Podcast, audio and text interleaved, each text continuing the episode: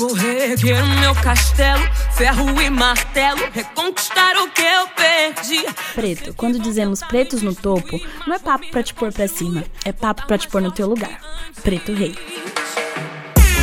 Quando a maldade aqui passou e a tristeza fez abrigo. A correria já virou rotina, mas sua folga não pode faltar. Sejam bem-vindas e bem-vindos à Afropausa, sua pausa no dia, para construir junto com comunicadores pretos novas histórias e narrativas que podem mudar o rumo do mercado publicitário. Eu sou a Júlia e tô aqui com uma galera incrível como sempre. As duas Larissas voltaram. Yes! Oiê! E temos um convidado muitíssimo especial. Oi, sou a Dilson Trindade. Nos últimos episódios, construímos uma linha de raciocínio para que se entenda a importância das discussões pretas dentro dos espaços do mercado da comunicação. Hoje a gente vai falar sobre exemplos que podem mostrar os erros e os acertos em cima de tudo isso que vem acontecendo. Pesadão, pesadão, não. E quando a gente fala sobre erros e acertos, sobre os caminhos que a gente vem traçando, a gente pensa muito sobre afrofuturo, né? Sobre o futuro que a gente espera tanto para os pretos, amplamente falando sobre novas histórias, construção de novas narrativas, sobre novas perspectivas sem violência, com educação. E aí a gente traz esse tema para o nosso dia a dia. E começando com você, Adilson, como você enxerga esse afrofuturo na sua realidade, no, naquilo que você faz no seu dia a dia, na sua profissão, na sua família? Eu vejo hoje um futuro muito promissor, principalmente pela mudança da forma, falando no mercado profissional, da mudança da forma que as pessoas estão sendo contratadas. Então, é, os recortes estão sendo diferentes hoje em algumas companhias e isso me deixa muito feliz de participar e ver essa mudança dentro da, das corporações. Hoje eu trabalho na Red Bull, sou mosqueteiro da Red Bull. Eu cuido de todos os bares, baladas, eventos, festas, festivais. Coisa pouca, né, meninas? Sim. Quero VIP. do centro de São Paulo, então a Red Bull separa por região geográfica, então só do centro de São Paulo eu cuido de toda a experiência do produto com o consumidor. Então, nessa parte de relacionamento e negociações, contratos e tudo mais. E eu sempre vim de trabalho com pessoas brancas. Sempre trabalhei com pessoas brancas, além de vir do sul do Brasil. Morei 15 anos em Blumenau, Santa Catarina, terra do Oktoberfest. Estar na Red Bull hoje é muito importante de ver essa mudança. Hoje eu entrei como no, entre 40 funcionários mais ou menos, eu era um, um único negro e hoje eu já vejo uma mudança bem grande, principalmente do RH de ter esse corte de pré-requisitos. Isso eu não via em outras empresas antigamente. E a gente começa a ver isso hoje. Isso me deixa muito feliz. O que a gente espera é que esse lugar, acho que é um pouco do que a gente conversou, né? Tipo, quando a gente sentou para falar sobre esse episódio, a gente não precisar pensar em coisas utópicas. Então é descer para a realidade, a presença, acho que também sobre isso, já que a gente está falando de mercado, sobre a presença de pessoas negras e normalizar, normatizar, aliás, esses corpos e a presença dessas pessoas em todos os tipos de espaço. Mas é importante também frisar que nos espaços que a gente se propõe a ocupar, né? Não só ocupar por ocupar. É porque nesses espaços que a gente se propõe a ocupar, enfrentamos muitas dificuldades, né? Isso é desde a maneira de contratação até no seu dia a dia. Acontece algumas vezes de, sei lá, o processo de contratar pessoas pretas, ele passa por diversas etapas e para contratar uma pessoa branca é simplesmente por entrevistei, Olha, gostei de você, bem-vinda. Então, por que que até esse processo de contratação, é, a gente tem que ficar se provando e tem que se mostrar que é sempre melhor, sabe? Isso é algo que entra muito em questionamento, assim, dentro de mim. E é algo que eu vejo que isso acontece com frequência. É sempre o preto, ele tem que ralar e tem que mostrar até onde ele é capaz, até onde é o seu limite. Sendo que a branquitude não precisa, ela só tá ali, ela só mostra o rosto dela e tudo bem. É, eu, eu acho que a gente tem alguns pontos nisso, da questão de. Eu acho que agência não é muito meu, meu mundo. Uhum. A agência tem quem indica. Uhum. Muito. A corporação não. A corporação ela tem os pré-requisitos que já exclui o negro de participar do processo seletivo. Por exemplo, ter inglês fluente, 18 anos e ter um carro. É, a faculdade, estudar em tal faculdade te coloca em algum ponto. Então, falando do meu mundo, isso eu vejo que está mudando algumas coisas. De ao invés pedir o inglês fluente é querer aprender o inglês. Vendo dentro do que você falou, Adilson, eu acho que é muito sobre isso, né? As pessoas falam, ah, eu não vejo cores, mas eu vejo pessoas. E aí você começa a pensar, tá, mas da onde vem essas, essas coisas? Seu currículo, infelizmente, ele tem cor. Porque se você vai escolher uma faculdade, uma universidade, que seja um critério para você contratar alguém, que ela não dita mais nada, mas antigamente ela ditava alguma coisa, e as pessoas que têm acesso a isso, as cores das, dessas carteiras que ocupam são brancas, então, infelizmente, amado, o seu currículo tem cor. Totalmente. E não é a cor preta. Agora eu acabei de lembrar também que algumas, algumas agências, especificamente, começaram a fazer processos às cegas, né? Então, teoricamente, eles não olham a faculdade da pessoa, mas eu fico pensando também até que ponto isso talvez seja realmente funcional pra gente. Porque é uma coisa que a Lari falou. Eu acho que isso de, de não ver cor é que, óbvio que no currículo não, não, perpassa por isso, mas eu acho que as vivências e as experiências, mesmo que eles não estejam vendo as cores das pessoas, eles já vão pré-selecionar as pessoas que a gente sabe quais são, essas pessoas que tiveram mais acesso e. Eu acho que quando o, a agência ou a corporação se coloca nesse papel, tem muito que se pensar em o quanto você acha que você é desconstruído, mas na verdade você tá em padrões muito enraizados dentro de você, né?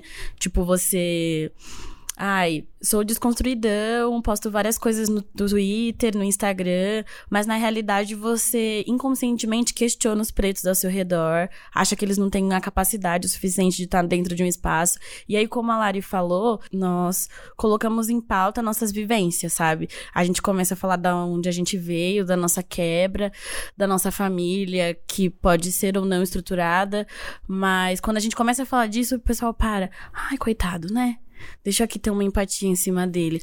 Poxa, você passou por isso? Sim. E fica aquela coisa do escuta empática com todo mundo, né? Porque é isso, você é comunicador, publicitário, precisa ter isso. Mas com o preto é só quando ele mostra que ele merece, tô abrindo uma aspas aqui, que ele merece essa escuta empática. Você acha que isso acontece muito? Adilson. Tenho algumas ressalvas. Pode fazer, estamos aqui pra isso. É... Tem pessoas que são têm essa empatia por um lado, aspas, bom, e tem as pessoas que têm empatia de, ai, ah, quero ter essa vivência. Que é perigoso. É. É, é muito difícil você separar isso. Eu acho importante ter um branco aliado, porque é onde que vai te proteger e vai te levar em alguns caminhos importantes, mas você tem que saber até onde ele está disposto para isso. Até quando ele vai tirar o seu, o seu da reta e vai so sobrar para você, querendo ou não. Todo mundo pode falar, não, bora fazer isso, que tá todo mundo te apoiando. Aí quando a merda acontece, não foi culpa daquele ali. Para mim é sobre isso, acho que é sobre usar as ferramentas que eles podem oferecer pra gente também, né? É, eu acho muito importante a gente saber identificar, claro, quais são os nossos brancos aliados e também usar, entre aspas, eles o máximo possível. Porque se a pessoa está se colocando nessa posição de estar com você e ser um aliado e te ajudar, beleza, bora, mas vamos tangir isso, sabe? Então é se você sabe inglês, de repente ajudar uma pessoa que tem mais, tipo, não sabe. É formas de, de fazer com que a coisa realmente aconteça, para que também não fique só no discurso, né? É a reparação histórica do dia a dia, né? Exato. Eu acho que quando eu falo sobre branco aliado, para branquitude pode ser algo que seja um pouco nebuloso. É muito sobre você dar esse lugar. Eu não tenho, por exemplo, um lugar de fala para falar algumas coisas, mas eu posso indicar as pessoas que podem falar, sabe? Eu vou dar voz a essas pessoas. Ou, por exemplo, na hora de contratação, você vai, você vai indicar uma pessoa que seja mais parecida com você, ou, ou você vai indicar uma pessoa preta, uma mulher ou um homem trans. Então é muito sobre isso. Tipo, você se dá perceber que existe uma deficiência nesse mercado e o que, que você pode fazer para reverter esse papel. Porque não adianta você só dizer que é branco aliado. Ah, eu sou aliado, eu tenho amigos pretos, eu conheço uma pessoa preta, mas no final você acaba, tipo, agindo como se ela não existisse ali e fala que você é aliado, mas no fim, no fim a gente sabe que não é. Então, tipo, acorda. É, eu penso nesse branco aliado como a pessoa que também realiza projetos, né? E o realizador de projetos ele realiza projetos para pretos, mas quem é esse preto que ele tá lendo, né? Porque nós não somos os únicos exemplos de pretos que existem. Adilson, como você vê esse papel, é, esse seu papel como uma pessoa que organiza festas e eventos, em levar uma realidade que não aquela eu, eu gosto de falar assim, afrobolha, né? Tipo assim, não são todos os pretos que conhecem o afropunk, não são todos os pretos que conhecem os influenciadores que a gente tem como referência. Como você enxerga seu papel em reverberar uma cultura, entendendo que nem todos têm acesso a um conteúdo específico, sabe? Eu vejo o meu papel muito mais de, de dar a ferramenta para as pessoas, principalmente para os coletivos. Eu hoje, não só hoje, mas com outras empresas eu trabalhava, eu trabalho muito com os coletivos. Então é muito a questão de eu ajudar os coletivos a trazer essa informação, é, tanto de festa, quanto de movimento, quanto de tudo, para as pessoas terem acesso àquilo. Então, eu, eu, vejo hoje o meu papel muito mais de conexão entre as pessoas. Então, por exemplo, a, a Dilson precisava de um influenciador, assim, assim, eu tenho uma planilha de pessoas pretas, influenciadoras de moda, influenciadores de saúde, influenciadores tudo. Isso para eu não ficar pensando em ah, quem que eu vou indicar. O meu papel é muito mais, eu vejo, de conexão e de ajudar a viabilizar projetos e dar acesso às pessoas que não não possuem esse conhecimento. Eu lembrei de, de isenção nesses casos também, né? Porque eu acho que conforme a gente vai crescendo profissionalmente, ascendendo e e ocupando esses lugares, eu acho que a responsabilidade sempre acaba caindo pro nosso peito, sabe, pro nosso colo, de trazer outras pessoas pretas. E as pessoas que já estão lá, eu vejo elas fazendo isso pouquíssimo, sabe? Então, por exemplo, se abre uma vaga e você vai questionar do tipo, ah, vocês estão considerando alguma pessoa preta? Muitas vezes as pessoas tiram a responsabilidade de se jogam para você, tipo, ah, você conhece algum para me indicar? Olha, se eu souber, beleza, vamos junto. Mas não que isso seja uma responsabilidade minha também, sabe? Eu acho que a organização tem que se preocupar nisso como um todo e também não ficar só jogando isso pro nosso peito. Eu vejo muito isso que vocês estão falando sobre criar novos referenciais, né? Tipo, usar as ferramentas que a gente tem para criar novas referências de tipo o ponto de partida, assim, o ponto de partida é a gente se conhecer. Tipo, pequenos passos, sabe? A gente se conhece e a partir daí a gente vai criando novas referências e novas narrativas. E aí eu eu penso assim em um exemplo de chegar simplesmente essas marcas que falam de beleza, por exemplo, ou falam da família e, de que ponto que elas partem, sabe? Elas partem do ponto de conhecer o consumidor, de querer militar em diversos assuntos, mas elas não conhecem a pessoa que elas, tá, elas estão falando.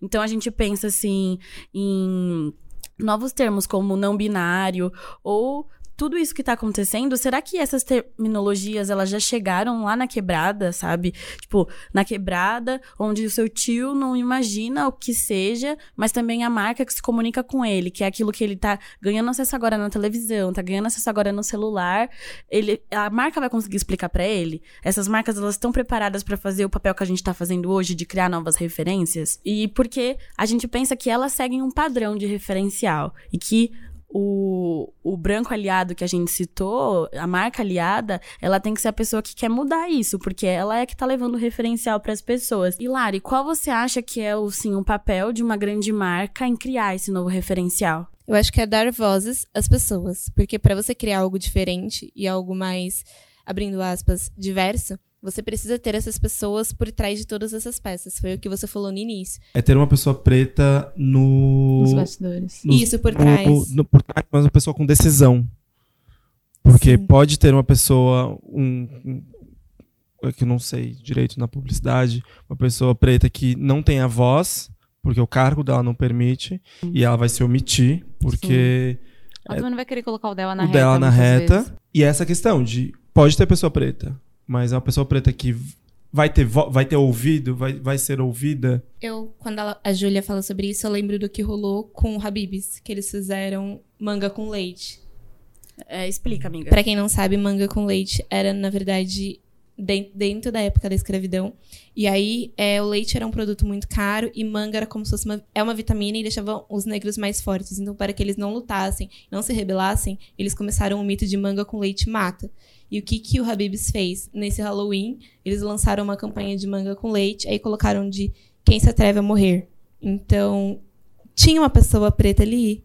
Claramente, escuramente não tinha. Porque se tivesse, esse, isso não aconteceria. A forma, então, que foi a forma que foi falado e foi abordado mas, não é, Mas acho que é um pouco do que a Edson falou. Será que a gente não está colocando mais uma responsabilidade no colo dessas pessoas? Porque eu acho que ter um preto lá, ok, mas é o que a gente falou, tipo, somos pessoas diferentes. Às vezes a pessoa não tem acesso a esse tipo de informação, não sei, não sei. Eu acho que foi até o que o Adilson falou. Aonde que tá esses pretos, sabe? O cargo que eles estão. Por exemplo, esse tipo de coisa, eu sei que é algo racista. Então, mas eu entendo seu ponto, mas acho que é uma coisa que você sabe. Talvez eu, como Larissa, possa ocupar o mesmo cargo que você, ter tido acesso às mesmas informações, às mesmas oportunidades, e não conhecer, não, não sei. É aquilo que a gente falou sobre a afrobolha, né? Não tem como uma pessoa, no, ser uma pessoa negra, chega pra gente, um homem, uma pessoa que se identifica como homem, chega pra gente com uma saia, com que olhar a gente vai reagir àquilo? Só que aí, uma pessoa, um homem preto de saia chegando lá na sua quebrada vai reagir de outra forma. É muito sobre isso. É sobre é, os pretos eles viram isso sem saber o repertório que tinha por trás. É muito sobre a gente ter um acesso à informação. Nós temos acadêmicos, né? Porque eu acho que a academia também traz pra gente um repertório e não sobre é, uma vivência em específico, sabe? Que é tipo, a gente. É o que a gente quer desconstruir, sabe? Não quer, a gente não quer que eles olhem pra gente pensamos que so- pensando que somos um, que vamos entender todas as questões. Não é sobre isso. Eu acho que você trouxe uma coisa boa, tipo, como a gente expande esses assuntos para além Sim. da nossa bolha, né? Eu acho que tá na hora da gente começar a fazer esse exercício também. Acho que o Adilson faz isso, né? É, eu acho que a gente tem que saber quem. Primeiro, identificar quem é a nossa bolha. É, é esse ponto. E, e entender o nosso papel nessa bolha. Digo isso, pois. é, tem hora que me perguntam coisas, amigos meus perguntam, eu falo, cara, esse assunto eu não vou. Não, é, não vou discutir. Tipo, pesquisa, não me cansa. É, tem assunto que eu falo, eu estou super apto a. Meu, vamos sentar e conversar, vamos explicar. Porque eu sei que é uma coisa é, genuína de entender e que vai ser repassado. Você bote fé porque se você faltar café, você não vai ter onde correr, isso não vai ser muito bom. Você bote fé porque se não faltar café, você não tem força pra correr e mudar a situação. Você bote fé porque se você faltar café, você não vai ter onde correr, isso não vai ser muito bom. Você bote fé porque se não faltar café, você não tem força pra correr e mudar a situação. Você bota fé. Eu acho que o objetivo da nossa luta não é sobre dar mais responsabilidade pros nossos, né? Porque eles já enfrentam tantas batalhas, é sobre eles entenderem que a responsabilidade não é deles, não é só deles. A responsabilidade tá nos brancos, tá nos brancos que estão ouvindo esse podcast. Então eu penso que a gente não faz esse podcast pra dar mais responsabilidade pro preto que tá escutando, sabe? Tipo, ficar todo cheio de paranoia, assim, ai meu Deus. Tipo, não é sobre isso. Quanto mais é, pessoas LGBTQI, quanto mais pretos, quanto mais indígenas, quanto mais diferença a gente tiver dentro desses ambientes, vai ser melhor. Vai ser melhor porque narrativas melhores vão ser construídas e novas é, normas digamos, vão ser aplicadas, porque o objetivo dessas marcas, né, em usar de pautas como essa, é, podem ser vários, né? Qual seria, dentre vários, os objetivos dessas companhias, marcas e afins fazendo isso? Eu acho que a gente tem que ter em consideração que talvez, não sei se inicialmente dinheiro, mas aí eu entro num ponto que talvez essa seja uma opinião polêmica, e aí vocês me digam o que vocês acham. Solta a polêmica. É, eu acho que às vezes, por mais que não seja genuíno e que seja puramente mercadológico, eu acho que às vezes tá tudo bem. Porque nós, como publicitários, o Adilson como cliente, né? é, a gente sabe que muitas vezes, ah, caralho, a pessoa ali colocou o pretinho, um LGBT, pra pagar de incluso, pra dizer que tá trazendo as pessoas. Mas às vezes pro consumidor final, que tá lá na sua casa, vendo a televisão e sendo impactado por aquele é, comercial de 30 segundos, talvez ele não tenha essa leitura, né? Pra ele é um, é um corpo preto numa campanha. E eu acho que a gente não pode ignorar a importância disso também. Eu acho que é de extrema importância a gente saber que a gente vive no capitalismo.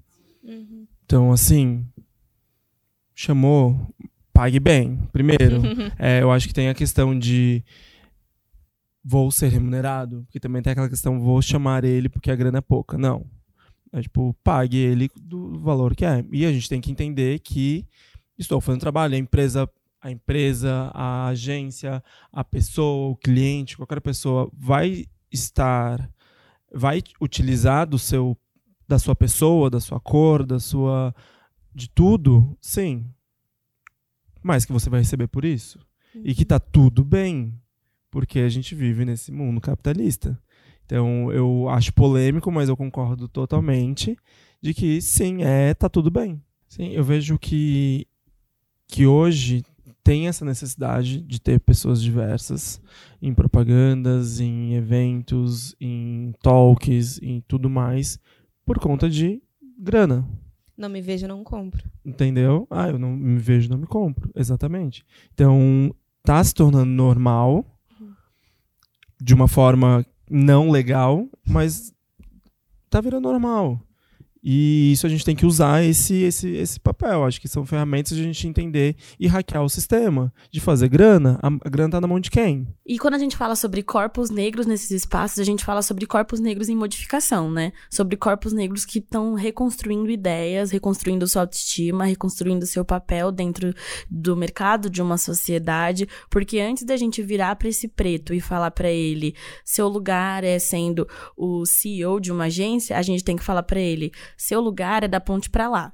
Seu lugar pode ser comendo nesse restaurante. Seu lugar pode ser frequentando esse ambiente. A gente tem que dar para ele as opções, mostrar que ele tem opções. A gente já falou isso em outros episódios, né? Sobre as batalhas que você tem que lutar e sobre os lugares que você é colocado e os lugares que você quer se colocar. Porque a pauta vem de antes. Vem de como a gente olha o nosso próprio corpo, como a gente olha a nossa própria paz, sabe? Porque a gente fala muito de mercado, fala de dinheiro, mas a gente tem que falar um pouco sobre autoconhecimento, sobre como cada um de nós se forma, sabe? Sobre como cada um de nós se cuida e se vê dentro desses espaços de fato. Porque a gente pensa assim, tá, eu tô me vendo em tal campanha, tô me vendo em tal lugar, mas o como eu chego lá é uma construção muito maior. Então, é, qual é a responsabilidade desse branco, como a gente já falou antes, em não só pensar assim, tenho que colocar esse preto aqui, mas em como eu vou sociabilizar ele nesse ambiente, sabe? O quanto eu, como branco, tô preparado para receber essa pessoa preta, como a gente vai tratar essa pessoa que veio de fora e não teve acesso a um cinema, a um teatro, como a gente, como eu, branco, vou tratar essa pessoa dentro do meu espaço? Eu vou simplesmente chegar nela e conversar sobre minha última viagem para Nova York, sobre o último carro que o meu pai me deu, como, qual que é a responsabilidade desse branco socialmente?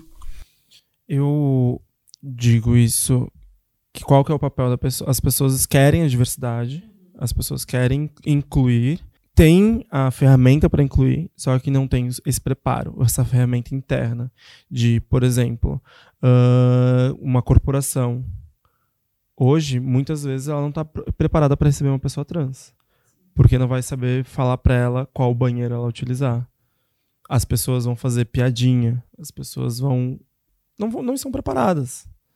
Então, isso é o papel, acho que, da empresa, e eu acho que até do RH, chegar e preparar. Dar, o RH das corporações dão tanto treinamento, não jogando a culpa para eles, mas também não jogando a culpa dos funcionários, porque ferramenta tem. Eu acho que quando você faz algo e deixa aberto para as pessoas irem quem quer, vai ser as mesmas pessoas de sempre e às vezes as mesmas pessoas de sempre elas não podem ditar muita coisa para poder gerar uma mudança.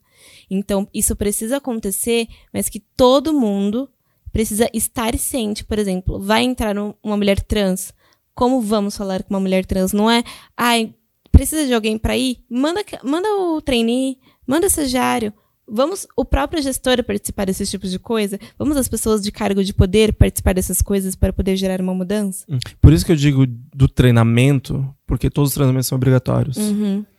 É, obrigatório, é, é, é, obrigatório. É chato falar treinamento. Tipo, vou dar um treinamento sobre siglas LGTB. Ah, enfim, é chato, sim.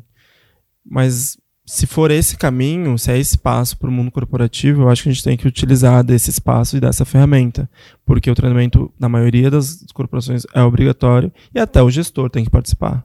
Então vai ser uma parada top-down. Se é desse jeito, vamos. Uhum. Eu sou muito prático nesse sentido de é isso que a gente tem, vamos utilizar.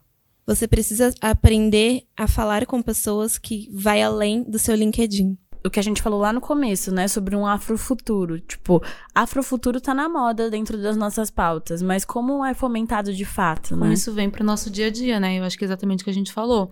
É normatizar a presença dessas pessoas e conseguir pensar num cenário onde pessoas pretas não, não estejam, pessoas pretas e outras minorias sociais não estejam incluídas meramente por inclusão. E falando um pouco da vivência do dia a dia, né, dentro da agência, sobre essas pequenas violências que a gente passa é, em cima de.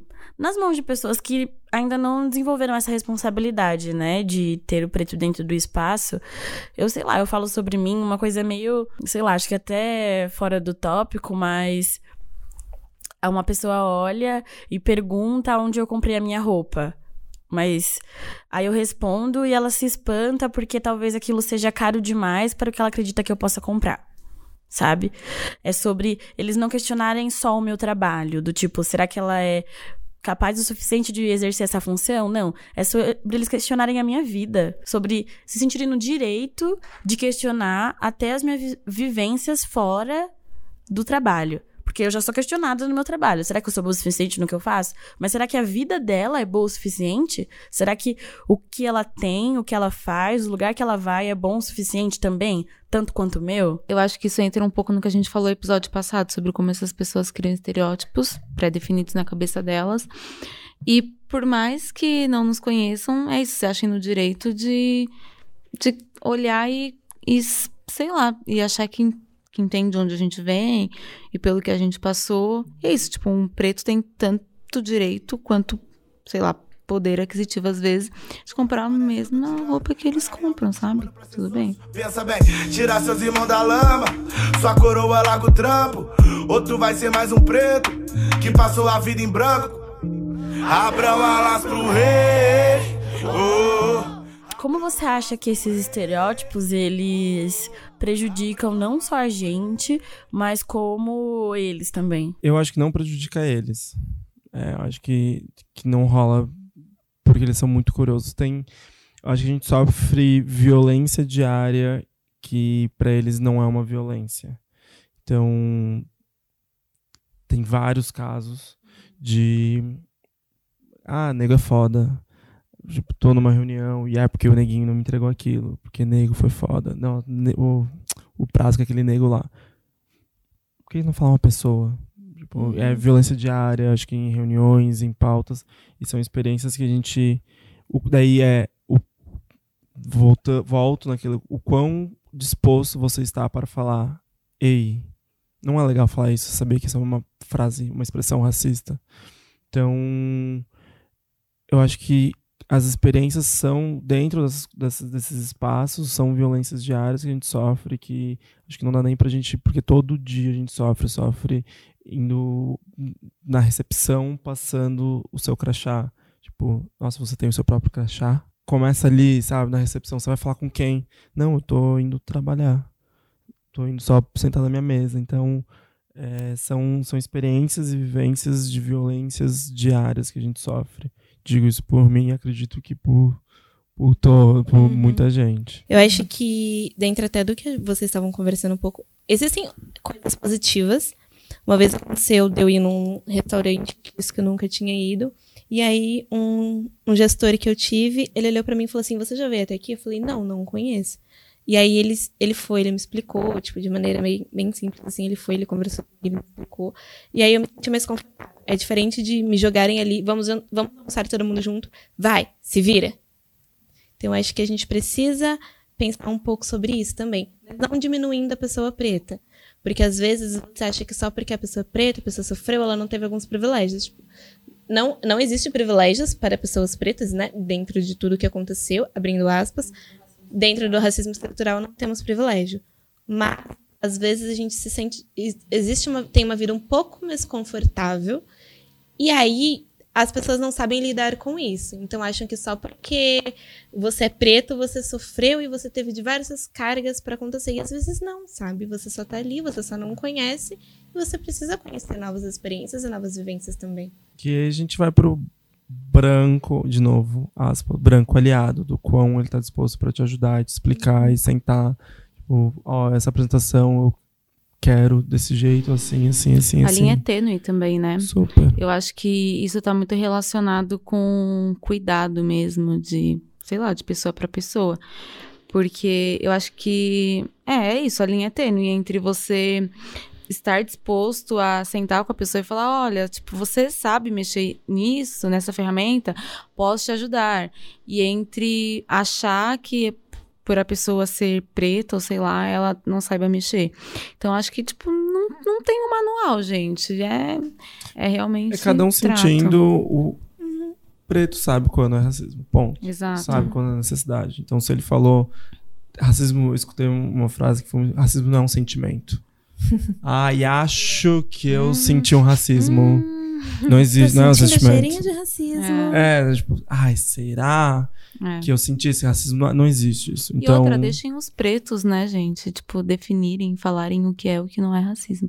E aí, essa semana mesmo, semana passada, aliás, estava numa reunião e tá, né? Ai, porque você está me denegrindo, sei lá. Não sei qual foi, não lembro exatamente o contexto, mas a pessoa usou essa palavra.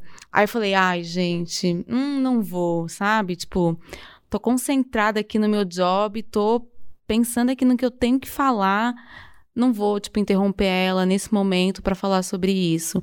Então é sobre escolher as batalhas, sabe? Tem dia que a gente tá afim, tem dia que a gente quer militar, e tem dia que a gente não quer. tem duas. Eu, eu, eu Adilson, trabalho com duas formas. Uma é trazendo a solução, tipo, ó, isso daqui é racismo, porém você pode falar isso daqui. A gente precisa ser didático, senão se você só simplesmente treta, não traz a solução. Preto raivoso. Aí cai nessa. Cai no estereótipo. Mais, mais estereótipo.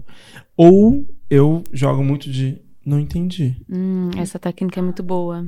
Amado. Tipo, não, não é nenhuma. É tipo, me explica. É. Não entendi. Eu acho que ela vale porque a pessoa, você obriga a pessoa a parar pra pensar, pensar no que que, que ela fez. falou. É, no que ela tipo, falou. cara, é. o que, que eu falei? Eu falei merda, eu falei alguma coisa errada. Não, Isso funciona calma. pra tudo, né? Pra tudo, tanto pra todos os- Machismo. machismo, homofobia, tudo. Uhum. De não entendi, você repete pra mim, fazer de trouxa mesmo, fazer de Sim. tontão. Tipo, cara, o que, que você falou? Não Sim. entendi.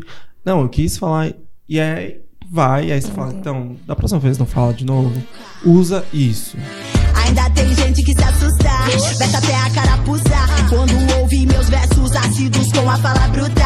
Deve ser difícil ter que engolir tudo isso daqui. Isso daqui. Tem que ser forte pra aceitar o que ainda tá por vir. É. De tudo que vocês falaram, acho que caminhando pro fim, chegando a hora das afrodicas, uma coisa que a Lari falou é sobre descolonizar o pensamento, né? Sobre descolonizar as nossas referências. E afrodicas são sobre isso, sobre descolonizar as nossas referências e caminhar pra realmente construir essas novas histórias e narrativas pra mudar o mercado da comunicação. E aí, quem tem afrodicas? Eu tenho. Eu também. Adilson, tem su- sua afrodica? Cara, eu não vim preparada pra isso. mas Não fui brifado. Não fui brifado da Afro- Sabia que tem, que tinha, mas não, não preparei. Mas tem um livro que eu li que foi. Acho que na, na fase que eu vivia, foi muito importante. Que foi o livro do Lázaro Ramos, Na Minha Pele. E foi um momento, como eu vim do Sul, morei 15 anos lá e vim pra cá e passei por um processo de conhecer a negritude mesmo, porque real eu era, eu era branco, eu me achava branco, porque eu não tinha referência. E, e aí fui passando um processo de negritude aqui, e aí o livro do Lázaro Ramos veio, veio num ponto muito crucial para eu entender, um, começar a me interessar por várias coisas que eu não que eu não, não tinha nem conhecimento. Então eu indico muito o livro do Lázaro Ramos na minha pele e jogo ainda porque porque é uma questão muito os bastidores da família dele, tanto que ele não fala da Thaís, ele não fala, ele fala da, da vivência dele, como, por exemplo, ao invés de falar que vocês falaram no último podcast, tô ligado, de sempre quando ele era apresentado, ele era o ator negro e não só o ator. Então, esses questionamentos me trouxeram num momento muito importante que eu via isso, via muito disso, e aí eu questionava por que o por que não, por que pôr ator negro e qual que era o problema disso que eu não tinha essa noção. E, aí juntou muito com o que vocês falaram, por isso que eu pensei muito no- na minha pele. E é uma afrodica. A minha afrodica de hoje é o TEDx da Chimamanda, que chama O Perigo de uma História Única. E Amo. ele fala sobre o que a gente falou um pouco, sobre. Aí eu não, eu não vou contar muito, mas é basicamente ela falando sobre como ela foi fazer intercâmbio em um país, em um país do continente europeu. E a, a menina que tava com ela, né, dividindo o quarto, ela tava na época de faculdade, se eu não me engano. Ela perguntou de onde ela vinha, ela falou de um país africano, que eu não vou lembrar qual foi. E a menina falou: Nossa, mas lá vocês falam inglês? Então, tipo, é bizarro pensar que. Óbvio que não falam só isso, lá eles têm, têm vários, vários outros idiomas, vários dialetos, mas qual é a construção de pessoas pretas que a gente tá fazendo, sabe?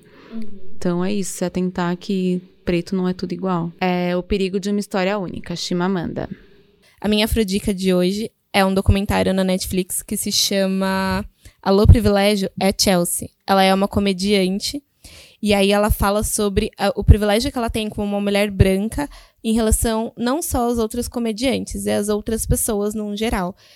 E dentro desse processo, ela vai, ela conversa com comediantes negros, por exemplo, ela vê a realidade que eles têm, a realidade que ela tem, ela mora numa casa muito linda e aí ela fala muito sobre isso, sobre o vi- o privilégio que ela tem. E tem uma parte que ficou muito marcante pra mim e que eu acho que é isso que a branquitude precisa ter esse estalo de é para falar de privilégio, eu não preciso, eu não vou falar com pessoas negras, porque não são eles que estão vivendo esses privilégios. A- o privilégio, ele é da branquitude e a branquitude precisa abordar esses assuntos. Posso dar mais uma afrodica? Que é com, a, com, a, com a sua fala, eu lembrei uma que, assim, eu chorava, chorava de rir, só que ao mesmo tempo é um murro no, no estômago, assim, é ótimo. Que é o stand-up comedy da Wanda Sykes, tem no Netflix. Ela fala sobre o racismo estrutural, ela fala sobre a vivência dela, que é uma mulher preta, lésbica, e casada com uma branca francesa, e que tem seus filhos. Então é muito engraçado que tem uma parte que ela fala da criação. Ela fala, como que eu vou criar meus filhos? O- tem uma hora que o filho dela chuta o, a bola, tipo, pra mãe, vamos brincar. E ela meio que, por que, que você chutou essa bola em mim? Sabe? Já vai meio agressiva, daí ela fala, não, ele só quer brincar. Isso pra um branco é normal, sabe? Sim. Tipo, e aí ela fica questionando a vivência dela com a criação dos próprios filhos. Então, eu super indico porque é maravilhoso. E a minha afrodica é a página de uma amiga pessoal minha, que é conteudista da Feira Preta, a Nike, amiga. Te amo. É, a Nike Pellegrini, ela é estudante de letras, ela é conteudista da Feira Preta e ela tem uma página no Instagram que chama Alaie Dudu, que em Yorubá significa narrativas negras. E falando de afrofuturo, lá ela compartilha histórias de jovens artistas negros e qual é a visão deles sobre o mundo atual. Vale muito a pena seguir a página e ler todas as entrevistas que estão lá disponíveis. Meu nome Bordeaux, executando com classe, chama Caroline e a. Vai lembrar quando meu som tocar na picape da esquina. Temos? Temos. Temos. Pra mim, super. É isso, galera. Isso é tudo, pessoal. Lembrando que o nosso podcast não é sobre regras, é sobre vivências que podem ajudar a construir as novas narrativas pretas no mercado da comunicação.